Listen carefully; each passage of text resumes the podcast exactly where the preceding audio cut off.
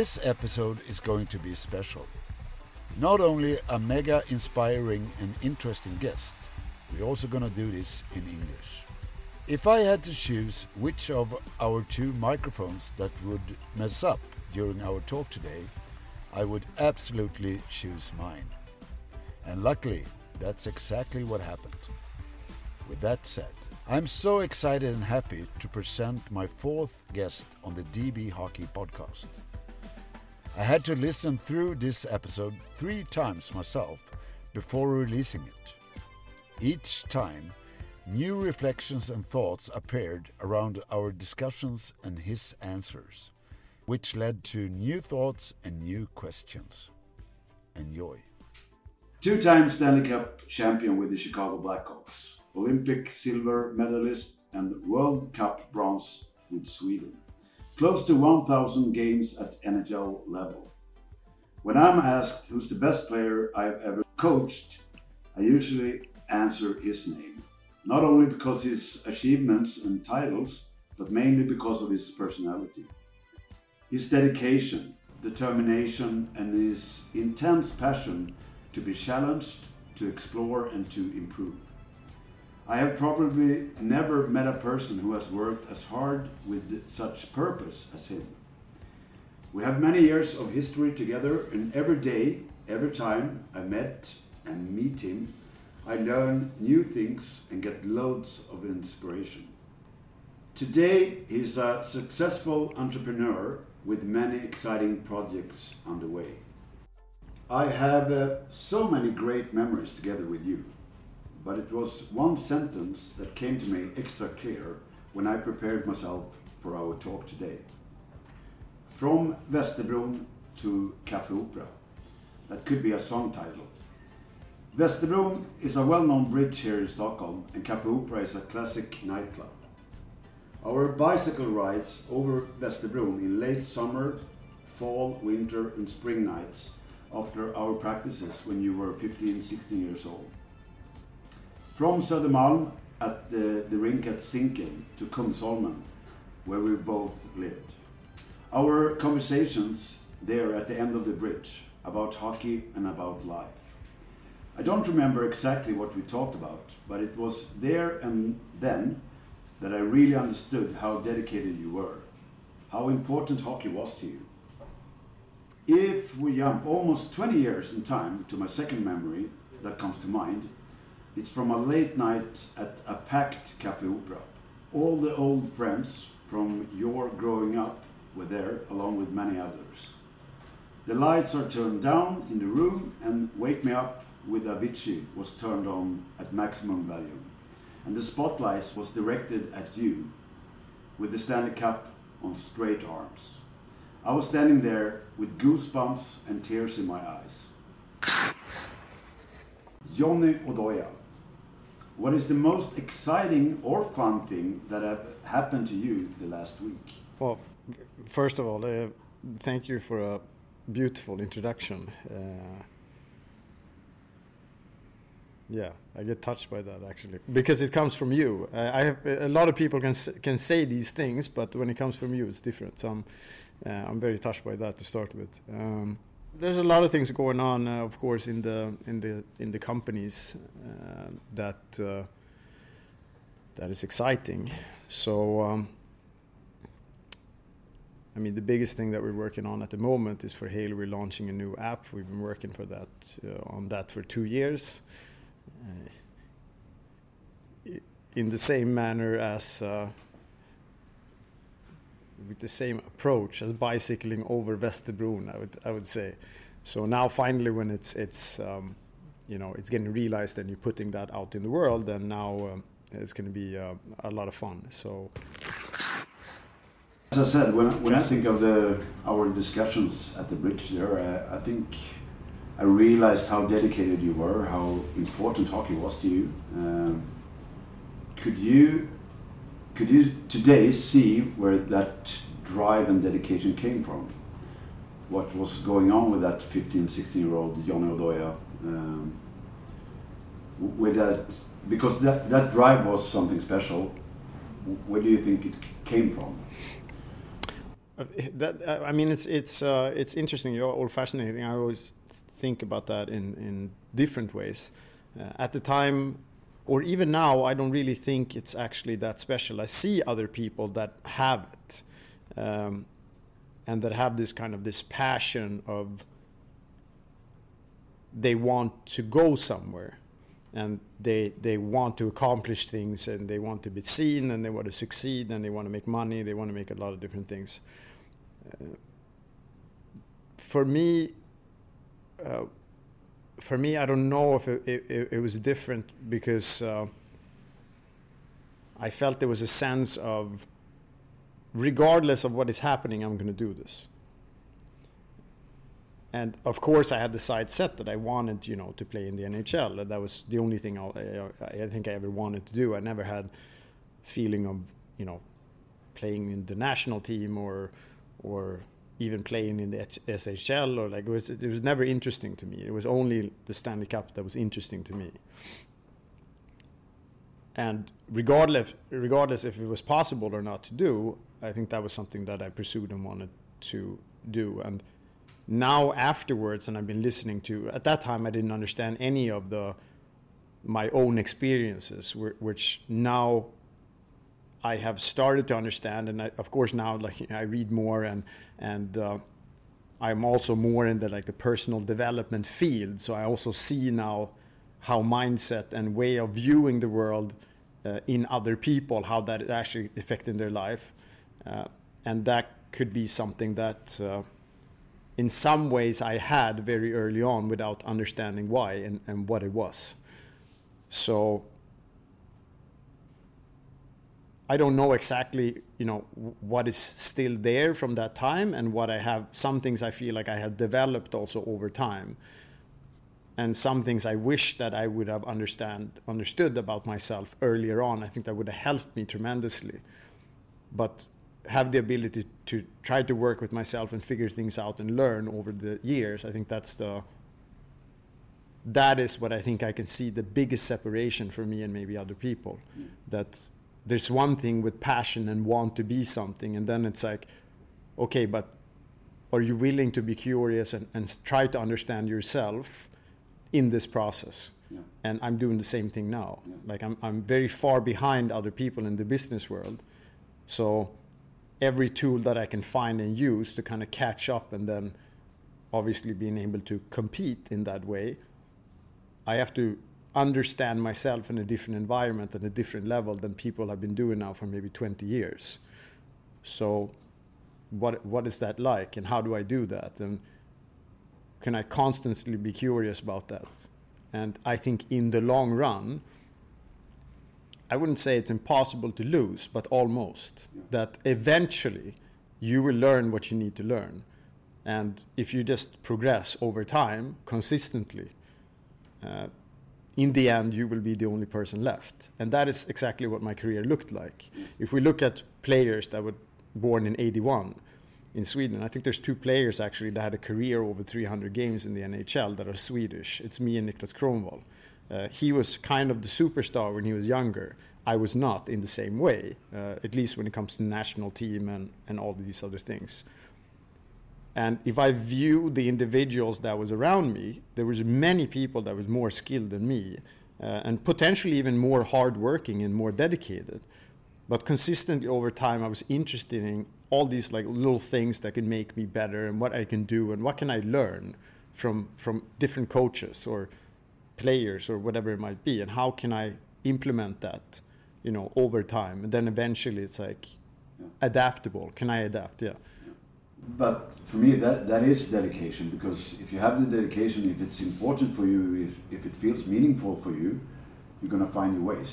Uh, if it's really really important, and I think many skilled players they think it's fun. They have dreams about NHL, but they're not willing to do whatever it takes to get there. Um, and I think that's the big uh, difference from the players you describe and yourself. Because, and that's what I saw on the other side of that bridge. I saw something I couldn't see among other 15, 16 year, old, 16 year olds um, in the same team or in other teams.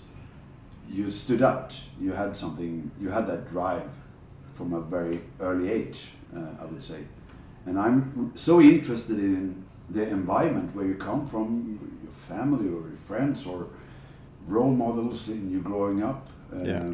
I think a lot of the answers come from that environment. Um, so how do you see that? I know you had a big brother that played hockey. You had you had a mom that took, took care of the family by herself. Yeah. Do you think some of the reasons for your dedicated personality came from that environment? Yeah, yeah, guaranteed. I think uh,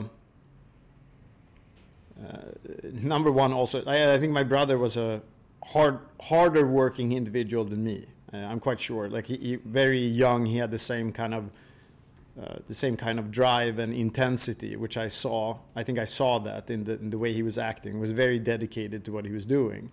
And I think that comes from the family in general. My sister is, is very similar. Uh, my mom is very similar in that way that she uh, she always she always go to work no matter what. She's a really hardworking individual, and uh, she might complain at times, but she's always doing the works. And uh, I think one thing that we got really early on was and this is both good and bad. And and this is something that now in older age that i now have to also watch more is the value of, and the self-worth of actually producing something. And am i am i a valuable individual if i don't produce anything? And this i think guaranteed is, is kind of a base of uh, my upbringing. So value in our family comes from productivity and what you you you can produce uh, and at times that's really good, but in the majority, in majority of the time, it, it also produces that type of mentality, right? So you you want to work and you want to show that you you can do that and you can bring value, you know, to yourself or other people. And in all reality, I'm doing the same thing now. Like, what can I learn to become better so I can deliver value to other people? It's exactly the same thing, but now it's more outside of me and my experience and towards uh, the world, I would say. So the uh, the ego inflation is bigger than it was before, uh, but I also think the the potential value and the interest of that is more. Just worrying about me now, it's not enough. It needs to be bigger than that, right? So it's more grandiose in a way. But I'm applying, I think, the same thing. But I'm also watching that. So if I am I worth something if I if I don't produce, you know, will people like me then? That's uh, so I think I have that from the beginning and still, you know, and with the hardworking mentality. Uh, so it, it's natural for me. Like I, I don't have to have a schedule to wake up in the morning and do things and work. Like that's natural. It comes by itself. Uh, for me, it's more of actually now stop and do I actually feel something today? And what is it that I feel? Is that okay or not? That doesn't mean I can't work hard. I can do both, but I need I can watch it in a different manner. When I was younger, it didn't matter what I felt. It was just hammering the system constantly all the time, right? Uh, and that also could produce anxiety and other things as well, right? So then it was I didn't understand that at that time, but it does, and that also fuels even more, right?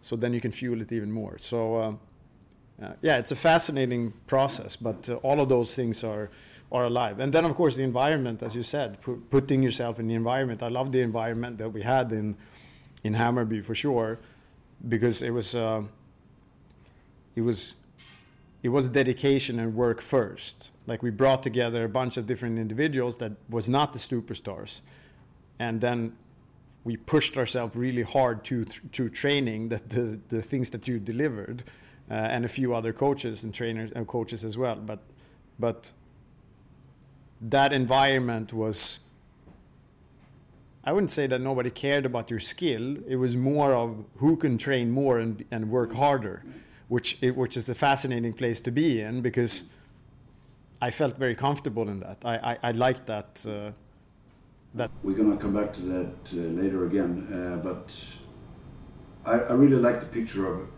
seeing the life as annual rings on a tree. Uh, everything that happens to you um, stays in the core, and then you get new layers of new annual rings. It's still there, but you, you get like a cover over. So So I really like that picture, and uh, I think the scars and all the memories they remain in there. Uh, I know you you grew up without your father's presence. Do you think that has affected your personality today? If you look back. Uh, yeah, I think it has in uh, in multiple ways. Uh, one way, obviously, is uh, when it comes to growing up being a man and uh, and leadership. I would say. Uh, I think I, I, I previously lacked a lot of experience and understanding of what leadership is and actually how you can how you can help others in the way uh, or on the way with, with leadership and developing yourself in that. I think that's one of the main things I've been doing the last couple of years. That going from developing me only and super focus on that like how can i be as good as possible and then of course in a team being able to deliver what i can do and bring that into a team but i was very individually minded um, now it's moving more towards okay if i have capabilities and now i like to take responsibility for other people as well and can I do that and create something around that that then now other people also can affect other people? You know, rings again, but in the same in the same way. So that I think I had to figure out a lot. My brother was of course older, and you look up to him, and uh, in some ways he was lacking a father as well, which meant that there was no clear leadership in front of him as well. The, the experience that I got from that was mostly from my grandfather, which I was around a lot when I was younger. Uh, so, yeah, people sometimes make fun of me. I, I, behave like an old man, but I think that was part of that. Like I saw that kind of really mature old part, but at that point he was too old. He was not really a family man at that point. He was really too old. It was in his late 60s, I think, or 65, 60s, or something like that. And that is different between a man that's in his 30s and 40s and leading other people and being around other people and and also interacting with children in a different way, right? So that part, I think, 100% affected me. I was more self-centered. I was more not understanding like relationships as a grown-up in a different way, and uh, yeah. Uh, interactions in relationships, I would say in general, uh, was was something that was different without that kind of father present. So I had to figure out a lot of that, uh, and still figure, try to figure it out. But uh, also, yeah, also both in the personal life, but also like in, in relationship to other things that going on. Yeah. At that time and throughout your whole career, and even now today, is that taking fully responsibility for your own situation. Um, yeah. And I think that's something that comes maybe from that situation that you grew up with without your father's present yeah. presence. Um, so I think it was up to you. Yeah, guaranteed. If you were going to play hockey, you, you figure it, figure it out. Yeah, guaranteed. Um, yeah, there was never. At some point, you need to surpass your your father, right? Yeah. And, and for me anyways when i look at that the goal for a father is to have their children surpass them uh, if you're if you're still in control over that i think i think you're uh, there's a challenge uh, in same way as any type of leadership you want whoever's around you to have more skill and more capacity and you, your job is to guide them and build them and not maybe direct them but they need to surpass you, you know. And I never had anybody on, on top of me. It was like there, there's no ceiling. There's nobody to tell me what to do, really. I mean, my mom would at times, but very sparsely. uh, so, you know, I remember I decided when I went to go to bed when I was younger. Like, I decided. And then all of a sudden, there's a lot of self interest and control in that because I realized, oh, I feel better if I actually go to bed early. So now I train myself how to do that in a, in, in, a, in a long time. Like nobody told me to train. Like nobody told me to work out. Nobody, you know, my mom was there and she was driving me everywhere with, you know, and waited a lot of hockey games and everything. But there was never any You no, there was never you should do this, you should do that, you should. There's completely. There's no ceiling on top of me, right? So, I always have the feeling that there's endless possibility in development because I don't have to live up to anybody. Uh, but I also have authority problem. So I have a challenge with people telling me what to do if I don't understand the purpose of actually what they're saying. If they're saying like there's a rule here and you should follow that, and then I question it, why are we doing that? And that makes me curious because I need to understand that. Like, okay, but I can do what you want, uh, but I need to understand why we're doing it and I need to buy into that system. If I do, then I'm relentless. It's not a problem for me. But I would never do it just because you tell me to. Like, that's impossible for me to do.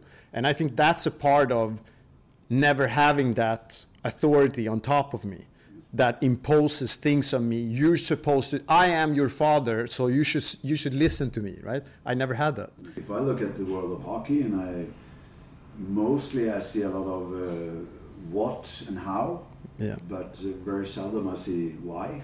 Uh, and once the players really understand the why, then you get motivation. Then you get the, the fully understanding why to do it. We're, we're trained like that. Yeah, exactly. I, I mean, for me, it's. I didn't understand it was like that until I went outside of hockey.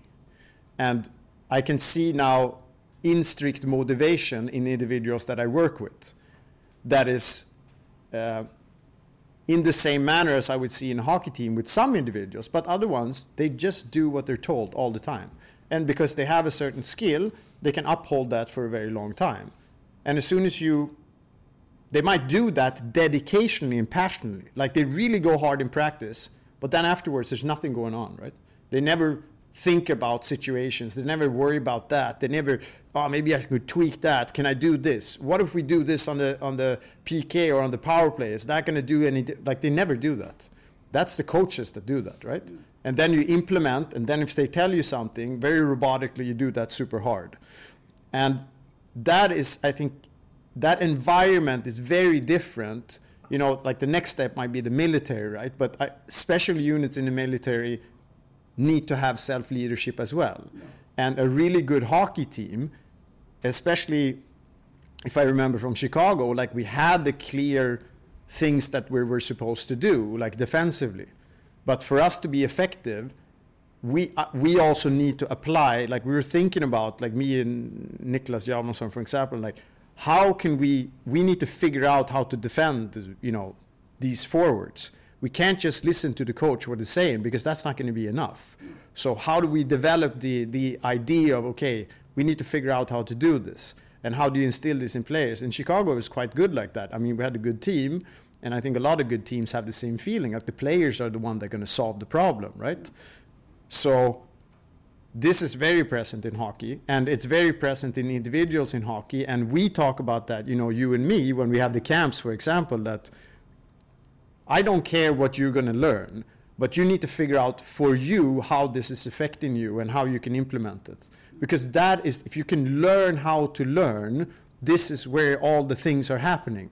And then it doesn't matter if you make mistakes or if you because then that will be a part of your learning as well. And then you progress, you progress, you progress, and then eventually, same thing here, over time, there's no other way than for you to succeed. It's impossible that something else would happen. And then what success means doesn't mean that you will play in Yeah. the NHL or if you play whatever, but eventually you will succeed in that because that's how But- the universe it works like that. There's Yeah. no other way it could work, you know. For me, it's all connected because I, I started talking talking about your drive and your dedication and taking full responsibility for your own situation. I usually talk about the, the ability to reflect. And Yeah. I think that's the big, big difference from NHL players I've been in contact with over the years. If you compare them to players players here in Sweden playing in the second league or something, a Yeah. big, big difference. They might be as skilled. They- can skate pretty much the same way. Uh, Yeah. There's no big difference there, but the big difference is the ability to reflect. And I think once you reflect, you get aware. We talk about, about awareness on the ice. Yeah. Um, and also a bigger understanding of the why. Yeah. And once you have that, I mean, then as you say, the sky's the limit. Yeah. It's up to you Yeah. where, where to stop. Yeah. There's a lot of potential that's hidden in that Yeah. that I, I see in the hockey world. And especially now I get approached by you know parents or or uh, younger players or, or what it might be and sometimes it's like where should i put my stick and if i look at that in relations to what it actually takes at a certain level to play in the nhl where you put your stick in detail it's like a ten thousandth of a percentage of actually what you're supposed to understand and not in just in a skill level, but of how you approach what you are doing. And uh, I mean, a lot of a lot of effort go into NHL organization of making players professional, right? How, what is a pro? How do you act when you're a pro? And and how do you conduct yourself? And how do you train? And how do you approach? Like, how do you train a mindset for individuals in this way? And they, they do that from a young age, and they watch that in in players that they draft. And there's there's like this woo-hoo thing that's that's kind of on the side that nobody really knows what it is and they can't touch it they don't know how to train it people talk about it in the same as you talk about chemistry in a line right and it's not necessarily sure how you train that and nobody really knows how to do it but i think the, the, these are the steps that we're talking about like the curiosity and understanding that there's a lot of things that goes into becoming an NHL player that it's outside of the skill set. The skill set might be a way for you to train that mentality. So, you know, when we run in Tanto, you know, 11 o'clock at night, that training might not be the best training, you know, but something is happening with you when you do that. Because now you have to collaborate. Now you have to push yourself through a boundary. Now you have to like you have to understand or find purpose in something that you may, might not even want to do. Like there's many psychological functions you can train that. Those you can train separately as well without having a physical component. And that is usually what people call mindset right? So the question is here there's there's a big uh, there's a big there's a big hole of understanding I feel, yeah. uh, and an enormous hole. And how do we get to that? And if you haven't been at the top level, you can you can probably watch it, and that's why I think it's so interesting with this conversation that you you probably observe this differently than I do.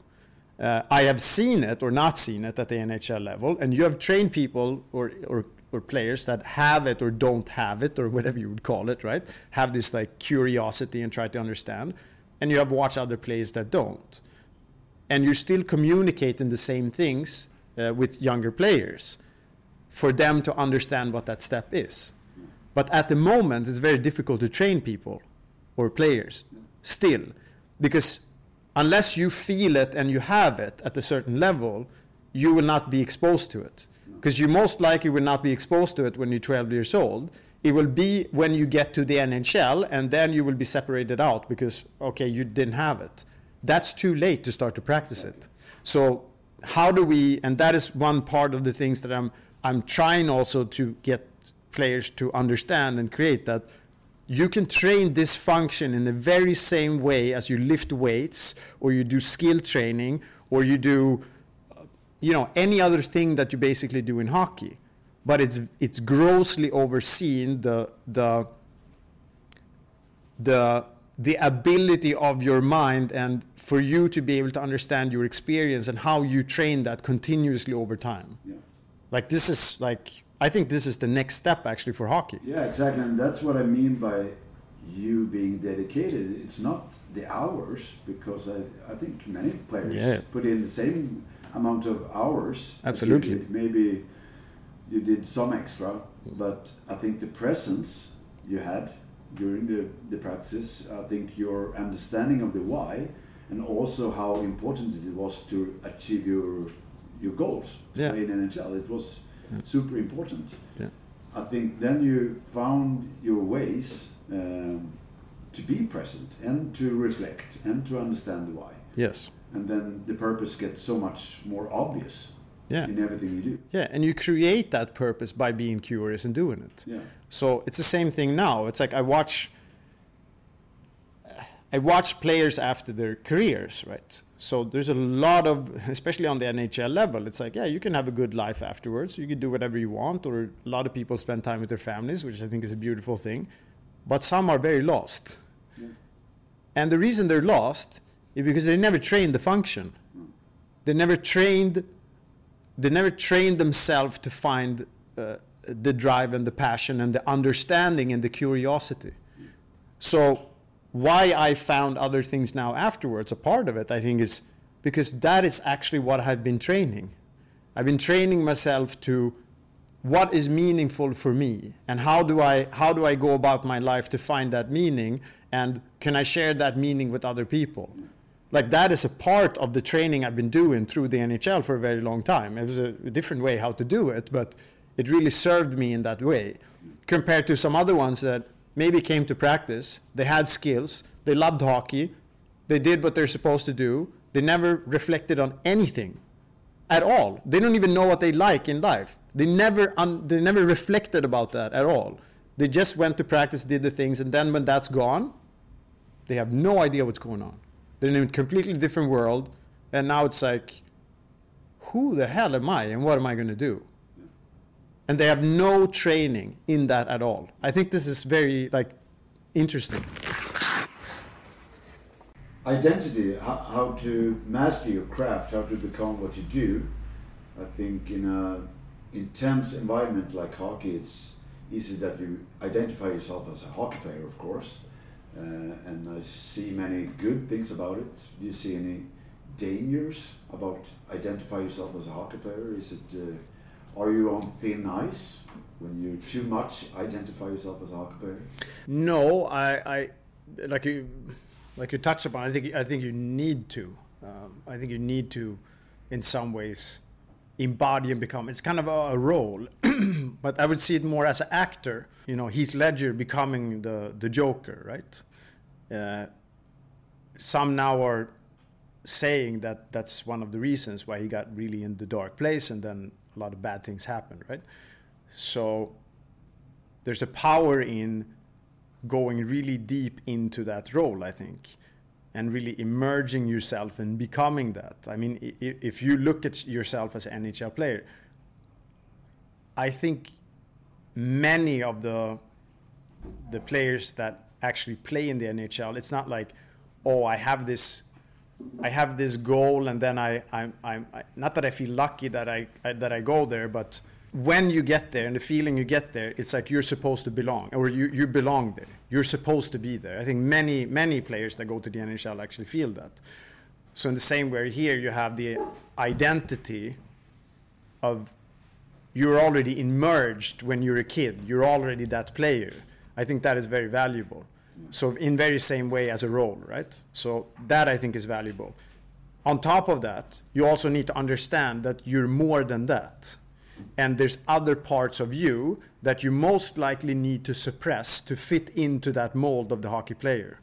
And especially as hockey is today. So that is one of the things that I'm also trying to work on that you can look and feel and be different in that mold. Uh, one part of that because I want to see if we can attract more players actually. What the hell is that? So yeah, I think it's valuable to uh, to have that, but uh, but also understand that there's um, there's more there's more parts for you of you, like I said, that you you might need to suppress to fit in the mold. As in any company, as in any structure, in anything, and it might be a value for somebody to be curious about some other things about you that might not be inside of the hockey world. Whatever that might be. Just whatever you're interested in. I think people do this at times, but maybe see if you're if you're interested in, you know, playing golf like all the other hockey players, so sure you can be that. But it might be that there's other things yeah that you did when you were younger that you were curious about that you're not doing anymore because now you're only focusing on playing ice hockey. So I played guitar when I was a kid, right? I thought that was really cool. For some reason, when I then started to practice more and more when I was 11 or 12, then it was like, okay, I'm not going to play guitar anymore.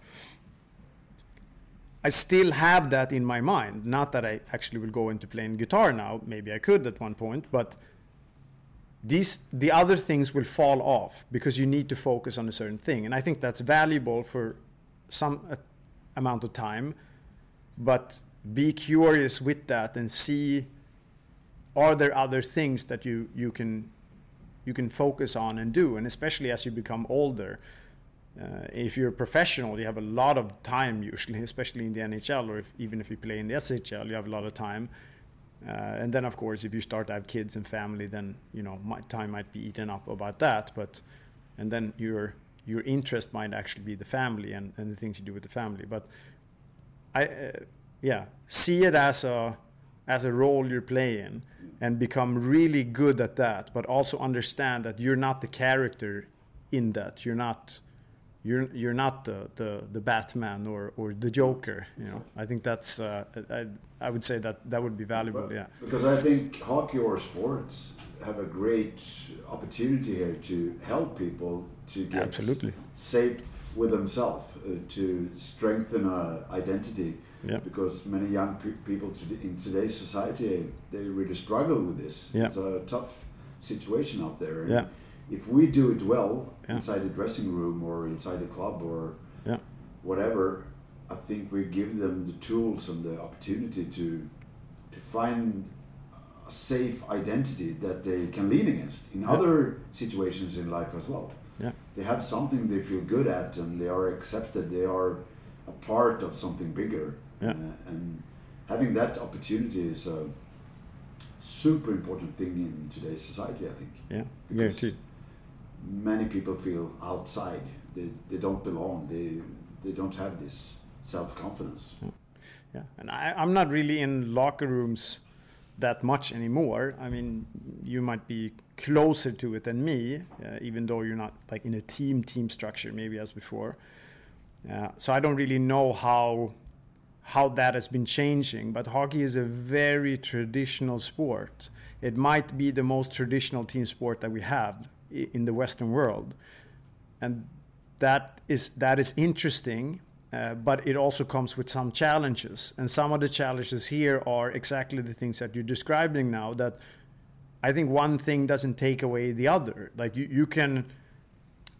Uh, you can explore these things and still have passion and intensity. It doesn't mean that you can't be aggressive or want to win or, or like all of these things. Uh, but you can still treat your team members and and individuals in the team uh, with a different viewpoint that also uh, would be more acceptance and actually view them as valuable team members although they're not exactly like you and see that there's a value in that in the same way as we would do you know in a company in a company in the company world uh, it's way more diverse in that way, and it needs to be more diverse, and that also becomes uh, more. Um, uh, it, becomes more resilient. If everybody's exactly the same, you don't become resilient. Like it, the world, the world doesn't work like that, and humans doesn't work like nothing works like that. So in a tribe, you know, people are different individuals. In a good hockey team, different people are very they're very different and they should be like that because it brings a different flavor to you know whatever the team. And then you can have the same tacti- tactics or strategy and they have to buy into that. But if they do that then you have more power. It's like who said that? It was somebody that said before i heard it's like if you have the power of a hundred sheep that do the same thing it's not going to be hun- the same as if you have in this case i think it was actually cats that they said like what if you find the same strategy for a hundred cats and the ability and the creativity and the structure around that what is the output and the power of that in the in long run? You might have to spend more energy on controlling you know the cat animal or whatever it's tigers or whatever it be but the power of that is completely different and the resilience of that is going to be way different as well right and a hockey team i think there's no different if i look at the best teams that i was in especially in chicago the the acceptance of the diversity of the ideas and the approach of individuals and what they brought to the team was like no other place i've been in and that was valued and the reason it was valued because then you can bring more of yourself and you will find more purpose. You will have more connection to what you actually are doing and you, you will feel like you're valued. And if you do that, you will produce a better result. So, this is an enormous challenge, I think, for hockey in general and the world of hockey, but also potentially in team structures as well. And if we can start to understand this more in the same way as we can start to self reflect on as an individual player, what do I need to become better? What do I need to do to really bring myself uh, in the best position to be able to serve the team in the best way? Like, how do I do that? And both of these things together, uh, I think, will create the magic. Uh, so it's not about, uh, you know, you go to the coach and like, you're not playing me enough. Like, why are you're not doing that? It's like, how, how can you improve and how can I do that and how can I service that? And especially towards the team. And then the coach will like that, most likely. So, yeah. Can you describe your why? uh, back then and also today? Is it the same why you are driven by? Describing the why. That's a really good question. I, I don't even think I have a good answer for that. I, um, I, I would say I'm, I'm absolutely convinced that the awareness of your why is going to help you make your purpose even st stronger, I think. Uh, because sometimes I, I felt it many, many times that I lost my why. Then when I once find it again, it's easy to find back to the purpose. Um, why I'm doing what I'm doing uh, every day, being on the ice at cold rinks and but sometimes I've lost that feeling of the why uh, and the understanding of the why, and then it's hard to have that really strong purpose. I think. Yeah, many many times I have the thinking of that I'm only here now because somebody pays me. Absolutely. Uh, and especially depending on the environment. And some teams that I was in was not a lot of fun. We were very bad, you know. Uh, uh, yeah, times times I wanted to quit. I can. There's many of them. A couple of times a year, probably was like, why am I doing this? This is insane. Like I should just stop doing this. Are you um, looking for your why when that happens? Are you active in an active way trying to find your why? No, I mean these are some of the things that I think would have been helpful with the understanding I have of myself today. It would have been very helpful for me to to have that when I would when I was younger. There was no real structure with that. I I met that with force, uh, which. Uh, it works, but you don't really learn anything by doing it.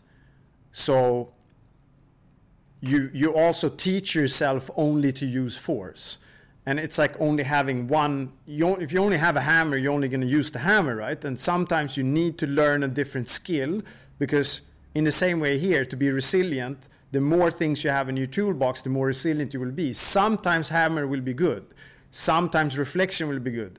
Sometimes letting go will be good sometimes uh, whatever feeling the emotion will be good you know like you, you have to learn how to use all the different tools and i've only learned a couple when i when i trained and then that sometime will put me in a place of not feeling so good about myself or uh, you know whatever. I would i wouldn't say full on depression but really having feelings of of not being you know worthy or uh, yeah just uncomfortable feelings like negative emotions around myself which of course they will drive you forward and and if you can power through it you will power through it and sometimes you need to be able to do that but at other times maybe a different skill would have been valuable so uh, don't don't you think that process is something that all successful what what success is now. But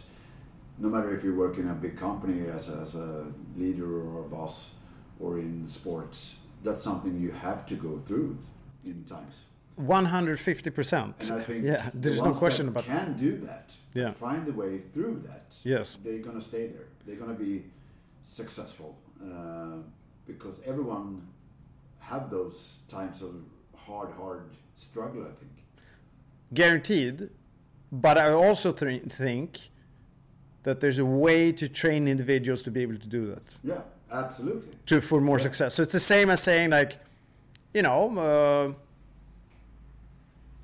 some some players uh, will have the physical stature and the ability of you know lifting heavy weights and be able to, you know, just train physically very hard. But you can you can still train the normal player to have a really good physical standard for them to be able to perform. Uh, maybe they won't be as good as the other one, but they still have a an okay standard, right?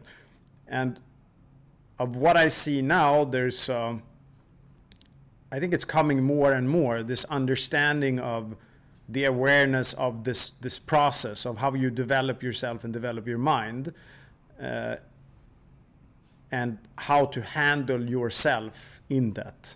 Uh, so we all going to face you know things in life uh, and not just in hockey but in life in general and the fundamental on, on, fundamental understanding of how that affects you and what happens with you will determine then what's going to happen in the future and can you learn something from that? So you, know there's a lot of talk about you know a growth mindset for example. And i see still in hockey that we're not really in that yet. There's still a lot of perform perform perform and then you're bad, you lose, and then you think you did something wrong, which you might have done, and you're kind of in a spiral of this negative, negative feeling and mindset, which will drive something, and a lot of people will actually benefit from doing that, or some people will benefit from doing it and go through it. But if you can view it differently, like things are happening to you for a reason, and they happen to you because you're supposed to learn something. And if you can view it like that all the time, it will still be difficult to go through it. Like if somebody dies in your family, it will be difficult. But you have the ability to actually Exactly. to go through it, and all of us actually have that ability. We're only afraid that we don't.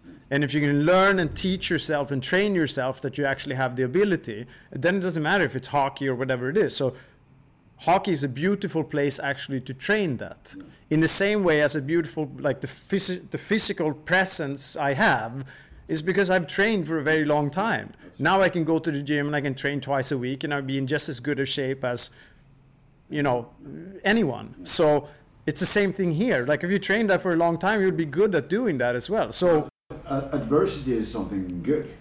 absolutely Yeah, it's something necessary to, to go on in life because you, you're all going to be there. And I, I'm, I, I can be afraid that we don't give young people the tools to handle adversity because we as parents or grown-ups, we always take care of the tough situations for them. yeah absolutely. If something uh, happens in school, we, we are there Yeah. as parents instead of letting letting the kids take care of it and find the ways to handle adversity.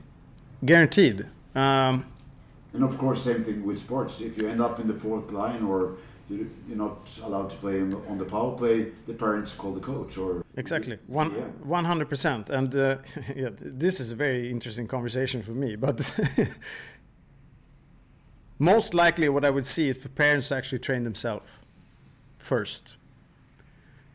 Uh, somebody somebody told me I had a discussion, but like you know, we had this discussion about the future, and I was like, fuck you bringing children into this world now like with all the things that's going on and like i don't have kids yet but it's like okay that's that is challenging. Like that that could be a major concern for a lot of people right?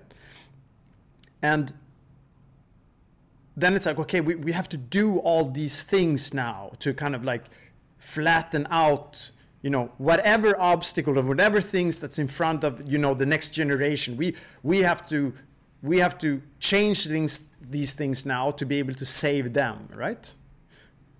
And i always had that thinking before that okay i like i want to create the best possible opportunities you know for your kids and then you're trying to figure out how can we solve all these problems now so they don't have to face them right like i think this is a natural way of thinking but then um, uh, this lady she told me she's like yeah but you that's not your job to figure out. Your job is, in this very moment now, be present and prepare yourself. So, your emotional regulation, your uh, you working out, you eating food, you having the mindset of growing, you having like all of these things are you do that because that is what they will watch. The problem in the future, they will have to solve themselves. Like there's no other way because you can't solve that problem. Because every time you try to interfere and solve that problem, you're not helping anybody actually. The opposite. Yeah, you're actually doing them a disservice Yeah.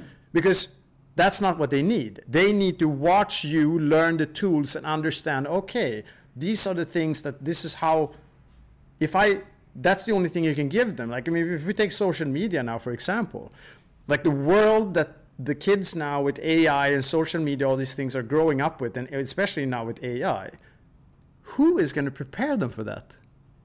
Are you going? to I I I I can't do it. You most likely can't do it, and I don't know who is going to be able to do it. We have no idea what that actually is. And that scares us as parents. So Yes, so that over- exactly. So that creates anxiety because we don't know. I don't know what to do. So that means that my kid would not know what to do, which is not necessarily true, right? So so now I have to work on my anxiety around all of these things because otherwise you who will get that anxiety? Now your children is going to grow up and in 10 years maybe they would have solved the problem, but now they have anxiety about that. So now they're like, "No, I need to go hide, hide in the woods and I don't want to talk about AI or whatever it might be, like environment or th- there's m- multiple things here that might come into play." And these these things I feel it's exactly the same way uh, in the hockey community as well. You don't need to solve your kids' problems. Like they need to, you will give them, if you manage yourself and you will support them in the struggle that they have, that is, that is only the, the valuable thing. No matter if they succeed or not, you're still their parents, you still love them, and that is it you don't have to like it's not your job to call the coach and change everything or whatever they need to go through that and if they can't go through it um, or actually they, they will be able to go through it if you do that. Yeah, for sure. if you don't if you do the opposite then they won't be able to go through it. And that's not resilience. You can't take away all the the challenges but you can build resilience. Yeah, exactly. you can't take away stress you can build resilience.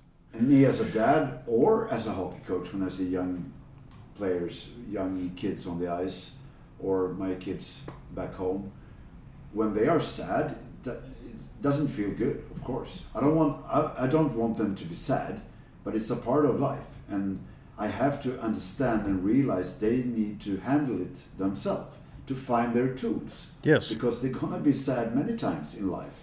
They're gonna feel pain. They're gonna be in really tough situations. Yes. And if I'm always there to cover them, yes they're gonna be very, very weak and Yeah. unprepared. Exactly. Once the fire really starts. Exactly, and also in the way of, like we said, how how do you view the challenge? Like how how do you view this this obstacle? Like if you can instill that, that will be way more because that you can apply for everything. You won't at one point you will be dead. You're not going to be there. So how like it's it's an impossible task actually to take on and try to do. And I that is very that is more present now i believe. Like i said i'm not in the locker room environment but i have individuals that you know work with teams and coaches and all these things and it's way more present now than before. And i believe that that is part of also that the pressure is changing now on parents and especially for my generation the one born in the 80s uh, I'm, I'm interested in see how it's going to be in the next step as well but of what I see most likely, and this could be both on the ambition side, that you know you for some reason now you know you want to play in the NHL, and now your your son or daughter is or daughter may be difficult, but now there's a professional league. If you you impose that uh, compared to for them finding the curiosity and the purpose actually like train how how to train themselves to find that purpose that this is something that they actually want to do yeah. sooner or later they will have to face that yeah. so and as soon as there's a big enough hurdle if you haven't trained that you will not you will not surpass it you will you will get stuck in the loop of your own you know misachievement or, or mishappening or bad, feelings or whatever may, you will not be able to surpass it. And that is a real disservice to anybody. So like you either way either way they, it will be painful. And i rather have the pain first and change or chase it and and face it and go towards it than actually having chasing you for a very long time. And i think that's that's true of everything. Like at the the the areas in my life where I feel that I lack is because I, I have been not been facing it. And when you start to do that, then all of a sudden something happens and you and you develop more. So I think there's there's no difference. I don't know if if people understand this function and they believe maybe it's something else that it's outside of their control. But it's the opposite. It's actually it's it's it's them and then the opportunity for them to actually be able to change it. Like that's that's real self empowerment uh, it's not outside of you. It's not the coach. It's not the team. It's not the circumstance. There's nothing of that. It's it's a part of it's a part of the result and the things that are happening. But fundamentally it's actually you. And that's that's very difficult because then it's only you. So if something doesn't go your way immediately, then it's you. And that's extremely difficult to handle. But if you do it and progress in that way, and you do that with curiosity and self compassion, and that's what I mean. Like you can drive yourself really hard, but also you need to be compassionate about like you're you're 12 years old. You're not uh, William Nylander. It's okay for you to make mistakes. It's okay for him to make mistakes as too, actually you, your end goal is not, when you talk about the why, your end goal is not to be William Nylander when you're 12 years old. Like you have time here, but you need to progress. You need to mistake, you need to make mistakes and progress and make mistakes and progress and continuously be in that person that can develop yourself over time. Then you will be William Nylander. If not, you will quit. Yeah. For sure. And I think we have the opportunity to create environments like that in sports. Absolutely. Where we open doors, we give them the opportunities, uh, we can guide them, but also make them realize it's up to you. Yeah. It's not your dad or mom or the coach or the left wing, or it's up to you yeah. to make this really good in the long run. Yeah, guaranteed. Super. Um, when you came to NHL, I was going through some names that you have both played against and played with, and it's it's crazy to think that you have faced faced uh, Sidney Crosby, Pavel Datsyuk, Alexander Ovechkin, but also the guys you played with, Marty Brodeur, uh, Patrick Elias. Um, I know you had Scott Stevens in the in the locker room as a as a coach. Uh, you played with Duncan Keith, Jonathan Toews, Patrick Kane, Marian Hossa. What was your first impression when you came there, uh, when you met these superstars, especially in your own locker room, maybe? Um, was it something they had in common? Uh, something you felt? You talked about the the special atmosphere in Chicago, but was it something in their personalities personalities that uh, were in common? Uh, well, it was a lot of different characters. Um, well, first of all, I think the reference point of of of like how where are you in your career and how good are you, and uh, also somebody told me this. I never. I'm so bad at references. Like I never get people the credit who came up with these things. But I also heard somebody say that, and I really love it. Where it's very tough to gauge like where you are and how good you are, right? And at the bottom line when i think when i think back for me is of course like the circumstances and the game that you're in. You know if you're a, in a in a game six or seven stanley cup final then you know you're like okay this is kind of a something has happened.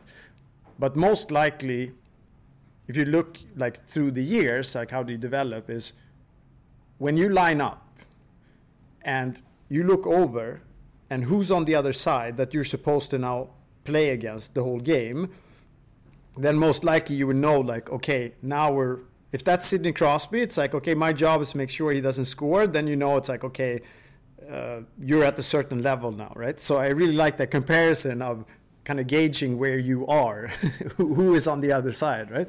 Uh, so that I really love that comparison, and I've, I've, been thinking about that like throughout my career at different times. But some of the, they all had different characteristics. I mean, they're quite curious. I like Marty Brodeur, for example. I I I, I loved him as a wonderful uh, human and character, but he was very. Uh, he was like a child every day at practice like he, he would in the morning skate, he would throw himself after pucks, and he would stay out, you know, after the second goalie and every everybody, you know, the backup goalie, and everybody was off the ice, and you would you would stay and like shoot pucks on him, and he, he would love it and like playing around and playing these little games and. Uh, he was really competitive in a playful way, and he loved winning, and that was uh, that was quite unique. The you could be hard competitive and, and, really like stubborn in a way, which I think he was too. But this kind of the playfulness that he had was very inspiring. And I, in the beginning, I'm like, oh, maybe all the NHL goalies are like this, you know. Uh, but he had something that was very different there, and I think that kept him very young. I mean, he played until he was 38, I think, or something at least. Uh, but the playfulness was really something that stood out with him. And I mean, and then there's there's other players, of course, in Chicago. I have a a lot of uh, you know experience with extreme, I would say, individuals, and uh, you know, Tazer is always. Um, always very curious in the same way. I like that's the reason why I felt very home there. Like all of a sudden, it's like these people are kind of weirder than me, which is interesting. And then I took it to another level, I think, also. But it was it was this like okay but how am i going to get better like uh, what, what can i do what can i think about like all these things that now i think become a normal in the nhl nobody was doing before so uh, that was really cool. And then of course duncan was was very similar to that. I mean both me and me and kruger was was curious around that as well. Uh, but also uh, you know, Marian Hossa, the horse is just a specimen of a, of a, of a human, I think, in general, and his, his very consistent and simple approach and very humble leadership that he never, he was really there for the team. He worked super hard. He, um, yeah, he really felt that he, the team was important to him and he, he cared about other individuals, which I think was very useful for younger players like, uh, uh, you know, like Kaner, for example, that in a different environment could have been maybe too individualistic, you know, really only worried about himself. Now I, I really respected Kaner, and, and I think we talked about this before as well, that he could, he wanted to win. And he, in some ways, respected other players on the team for doing the work they were doing. So in the final moment, he will get the puck and he will win, right? Yeah. And the, the balance between these two things, where I, have played with other individuals that never understood this. They think because, because they score 50 goals, like they, they all of a sudden like that's enough, which I think is a li- re- really it's a sad loss of potential. When you have the ability, it's like if you are really skilled and you have the ability to become the best defenseman in the world, why are you going to settle for playing in the NHL? And like, it doesn't make any sense for me. Like that, that's just me. But I've seen that in a lot of players, and then some of them have this. They they want a little bit extra. They want to see how good they actually can become, and then they use the external environment to push them to that. But so, I think this challenge will be yes become bigger and bigger because the individual focus among younger kids and, and their parents are just getting bigger and bigger. Uh, I work with individual skill development today, and they come to me as individuals Yeah. to improve their skill level. Yeah. Um, but for me, it's it's a super important task and uh, a big challenge to get the balance between the individual part and the collective uh, no of hockey because the only way to win in hockey is to be a strong and good member of the team. Yeah, but I think you I think you said this before too when we talked. You know, in Hammarby too, there was a lot of the old Russian ideas, right? And I think it was. Uh, no, Tarasov was first, Yeah, and then Tishonov. yeah, okay, yeah. So there was Tishonov. Yeah, it was during, Tishonov. during 20 years. Yeah, exactly. So it was it was Tishanov, and I think it was Krutov that he said like I, his skill. I love his skill the most because it's the team's skill. Yeah, exactly. I think that's the quote or something that it said, and that I think is stuck with me when I also watch now individual players. It's like I don't mind if you want to score 20 goals or 50 goals and you have that, but what is the purpose for you doing that? Is it because you want to score goals or is it because you want to win?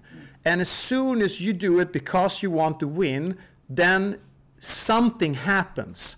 It is a different uh, feeling, it's a different approach, and it becomes I don't know, like this sounds spiritual, but it, it becomes like a, a different energy around your approach.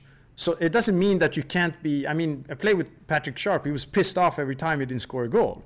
Good. I don't mind that. Like that's good because your job is to score goals. It's the same as if I we let up a goal on the PK or the power play. It's like, of course I'm going to be pissed off.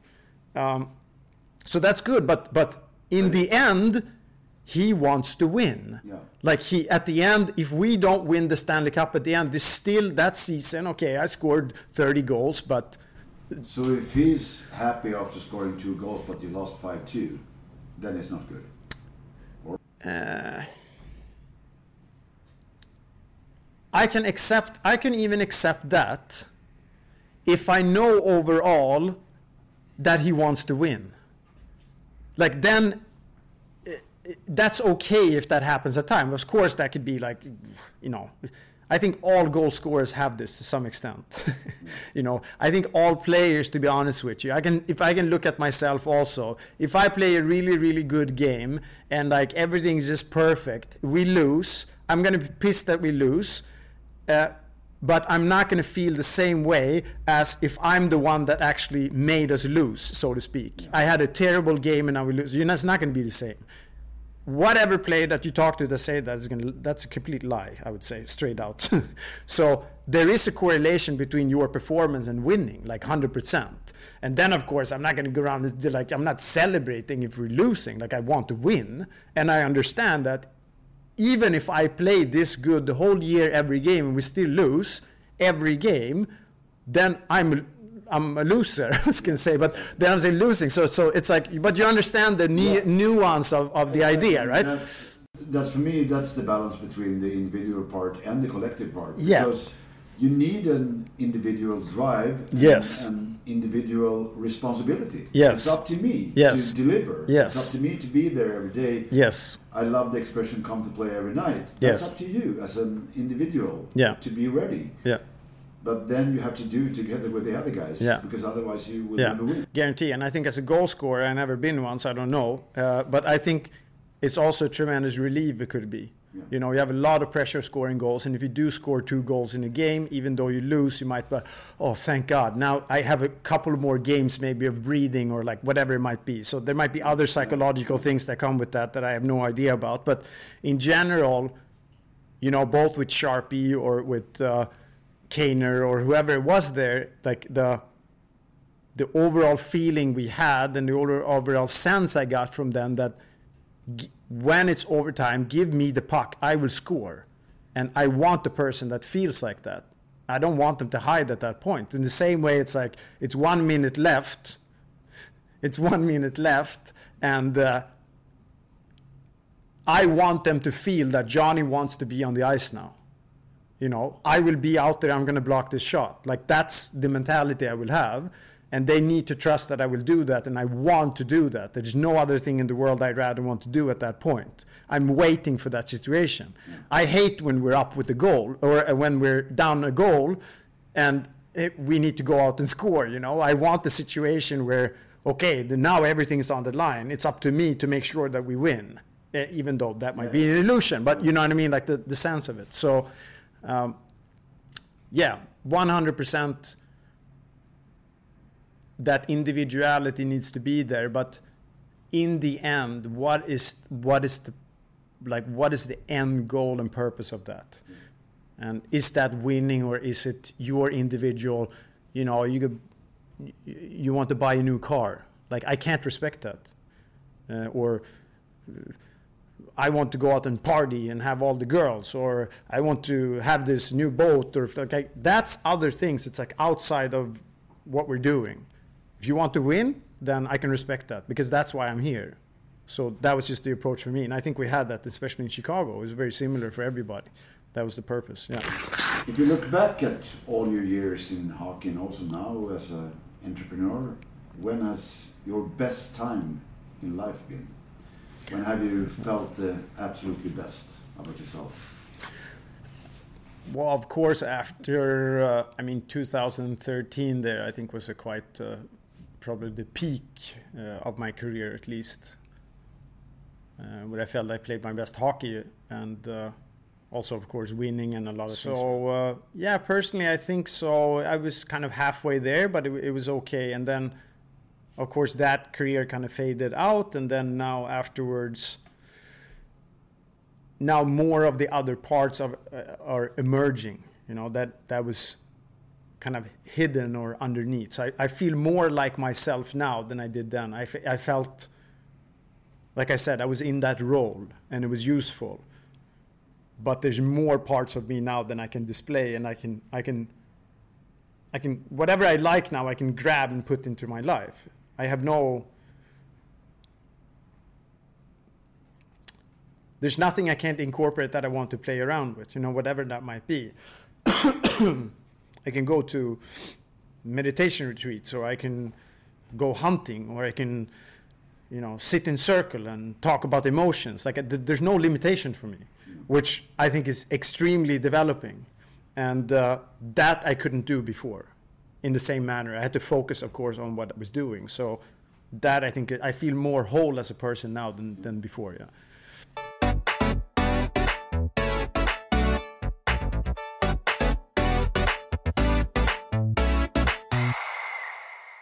Okay, five uh, quick ones. Uh, you're growing up rink Zinken or Madison Square Garden? Zinken. Who's the best player you ever played against? I'd say Sidney Crosby in his prime. Stockholm or Chicago? Stockholm, yeah. Ibiza with your friends or meditation in Thailand? Meditation in Thailand. Off ice practice, breath work, or diet? That's three questions. That's just not possible to answer, I think. I'm, I'm trying to think the other way. Which one, if I take one out, it's impossible. I can't take one of them out. It's, it's completely impossible. Yeah, so I did all three of them in equal manner, I think would be. Good answer. Yeah. What do you want to accomplish today? Know you have a strong drive for your companies, Hale and Atunya. Um, what is it you want to achieve? Very simple. I with Atunya, I would like to uh, develop uh, the world of hockey. I would say, and uh, there's multiple ways how to do that, but uh, e expand expand um, expand the way that the world of hockey looks like and how other individuals outside of the sport might view the sport as well, and also in that uh, having having it grow maybe outside of the parameters in right now. So growing the game in some way, yeah. Sure. what do you do in Atunya? Uh, well, we do. Uh, uh, we have apparel, of course, as a base, and we also have uh, you know mentorship and training. Uh, the camps we do some camps with you, of course, and uh, we also do some charity work. So yeah, we do multiple things. I mean, mostly now we're going to focus on education platform i think and, and, trying to find like a mentorship platform and, and training individuals in that way uh, like we talked about today i think there's an enormous value for that and it's something that i see is completely not completely missing but missing in some ways in the hockey world. So uh, expanding the world of hockey in different ways i think that's uh, what i'm trying to do. Yeah. And uh, yeah, so for Hale, uh, it's a breathwork community that uh, you know is growing by the day. I see a tremendous need. I, breathwork for me has been transformational and extremely valuable, and a lot of people don't know it or use it. So trying to spread that in the world as much as possible. With that, we are training a lot of guides, as we call them, or instructors, to be able to share that in the world in multiple different places. Uh, that was one of the conversations or the things that we talked about before, or the first question that you had, what was, what's going on at the moment. So we're now finally releasing an app platform for all these guides to be on that we now can grow that. So uh, I hope we can train thousands of guides actually to do this. And the reason is because both workplace stress and stress in general, uh, anxiety and depression is moving fast in society. And we have very few baseline, simple tools how to handle this. And working with the breath is a really good way of trying to manage and, and help that, and a, and a easy, simple way to do it. So we need to be able to spread that, and for that we need a lot of skilled individuals that can help people doing that. So that's what we're training guides to do. Something in your life today, in your business life, that you that you miss from your active professional career that you that you can't achieve, that you can't find in your everyday life now that you had as a professional. Yeah, I think. Uh, that like in, intense combat or whatever you would call it, like the intense competition, and uh, also a moment of everything is slower. the, the the success is slower, but the failure is also slower. Usually in the business world, whereas in a hockey game, it's like you're there, it's really intense, you're preparing, and then you win or lose, right? And the, the, like the thrill of that, I think, is um, is completely completely different. Uh, I wouldn't say I miss that as much as maybe, you know, obviously, who who romantically doesn't remember, you know, a Stanley Cup game and like the the just the sense and the feeling and the energy and everything that comes with that. But really, everything you've been working for for a very long time is, is in this like short time span when everything is there like that. I think. Uh, I would say I'm more actually happy that I, I, I could ever be a part of something like that. Mm. Uh, and romantically, then of course, think about it. But it's not like something that I I'm happy that, I've gone through it. But I don't know. I also know what it takes to do that. So so. Um, it's not really something that I wish for when I wake up in the morning, and I, I, I don't miss hockey in that way. Uh, I think I have a good connection to it now. Yeah. Something you don't miss from your professional career? Something you're happy that is not a part of your life today? Yeah, I mean the um, hockey is in that way is quite structured, and uh, you know there's you have the 82 games, and you you you really you don't have a lot of options with that. Uh, one thing I really love about my life now is I can really choose what to do, and that gives me a lot of passion and energy and drive. Uh, so when I wake up in the morning, it's like the things I do is because I like to do them. And then, of course, in that, there will always be challenges where uh, I, I don't want to do them, but I do them anyways, you know. But it kind of comes with it. But it's always it's always me, and it's my. Uh, yeah, it's it's it's me myself who guide it, and the autonomy of that and be able to guide that myself, I think is gives me a lot of energy, like enormous amount of energy. So uh, that I think would say it's the best thing, and maybe the, the the challenge before that you're kind of in the structure, and even though you drive yourself, you there's a game here. It doesn't matter what's going on. There's a game at this time, you know, and that's completely different from now. You know, I can choose if I don't want to do anything one day, I won't do anything, but then I can work 20 days in a row if I want to. You know, it's like that, that freedom. I, I, I really love that part. Yeah. Progression, um, how to take the small steps, uh, creating habits. I think that's a big, big part of becoming a professional athlete to find your habits. What's your opinion about that? How did you found found your habits throughout the years?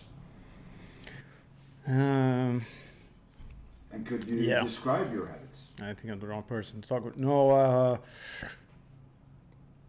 yeah, yeah. Continuously doing the small things is, I think, the, the, the recipe that everybody's talking about this in any type of personal development, and not, you know, the classical, the New Year's resolution, and then think you're going to change everything, which is not possible.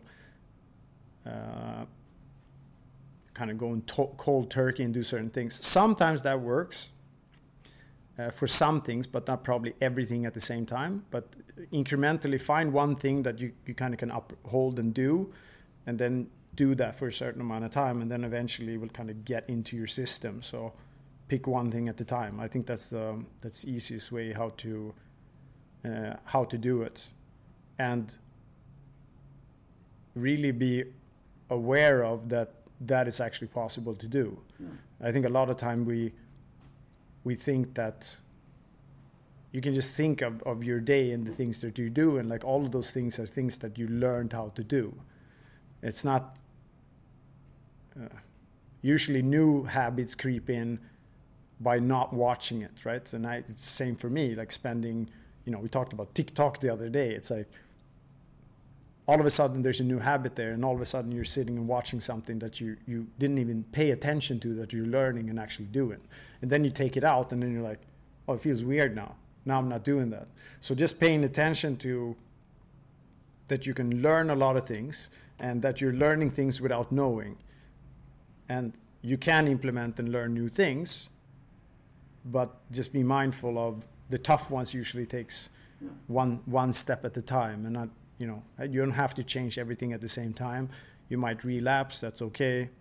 And i think the conclusion of many things we've been talking here about here today is uh, awareness. Yeah. It's uh, the meaningfulness uh, about the things you do and uh, understanding why.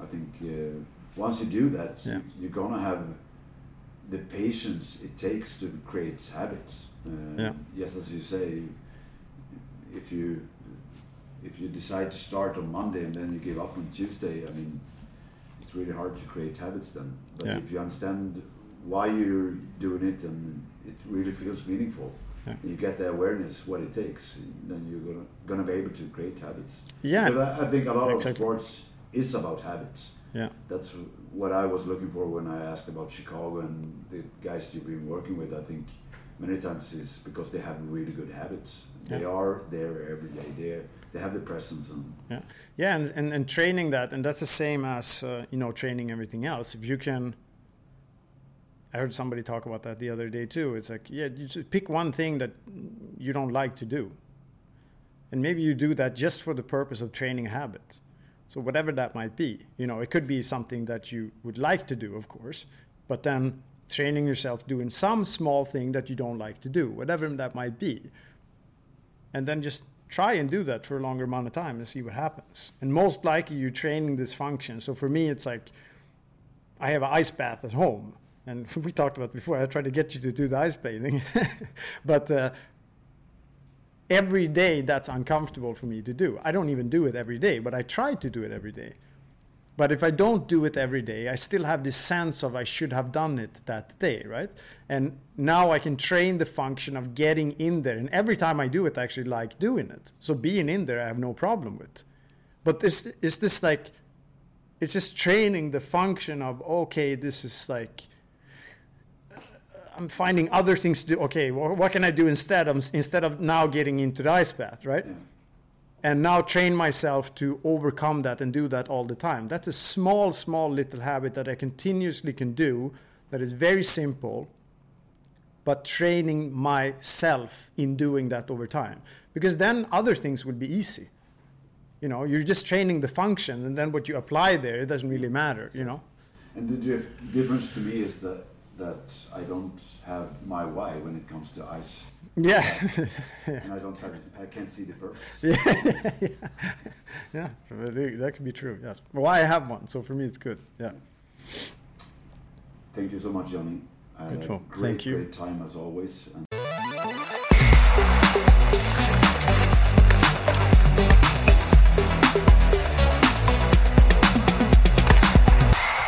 Detta avsnitt är producerat och klippt av Elin Broberg. Musiken är gjord av Dennis Karlsson.